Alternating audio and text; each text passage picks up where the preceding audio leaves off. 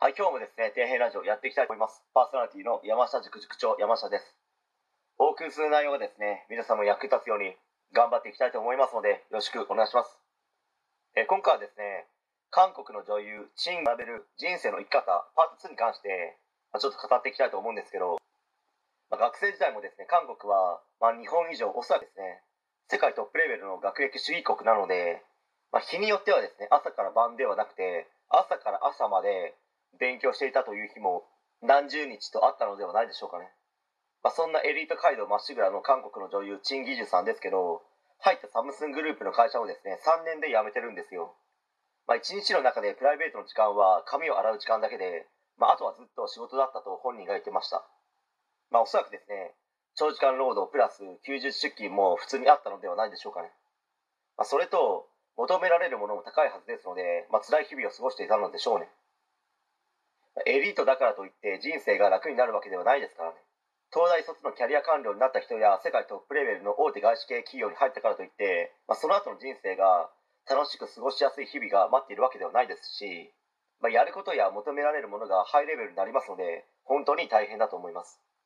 まあ、キャリア官僚だって最初は雑用だと思いますし、まあ、その雑用の期間をですね、耐え抜いたからといって、まあ、自分のやりたいことや好きなことができるわけではないですから。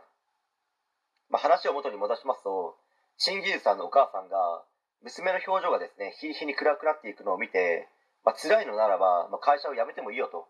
他にやりたいことがあるならやってもいい。もう若いんだから、挑戦してみなさいと言ったみたいなんですよね。もう素晴らしいですよ。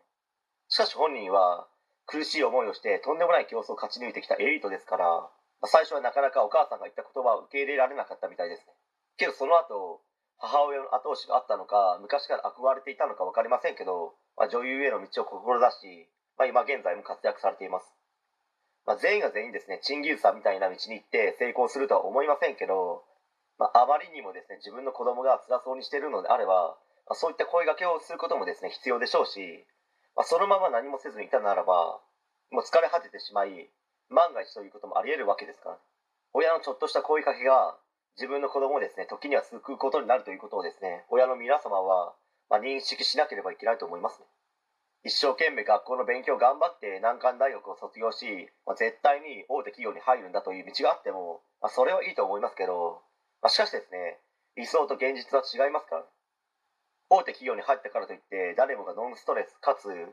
人間関係も良好な人生を一生過ごせることなんて、まあ、ほぼないと思いますので、子供の人生はあくまでも子供の人生であり、親の人生ではないですので、一方的に押し付けたり、強制的にですね、進む方向性を示すのではなくて、親はあくまでも子供を見守る立場で、まあ、子供がやりたいと思ったことをですね、素直に応援し続けるということが、親の役割でもあるのではないですか。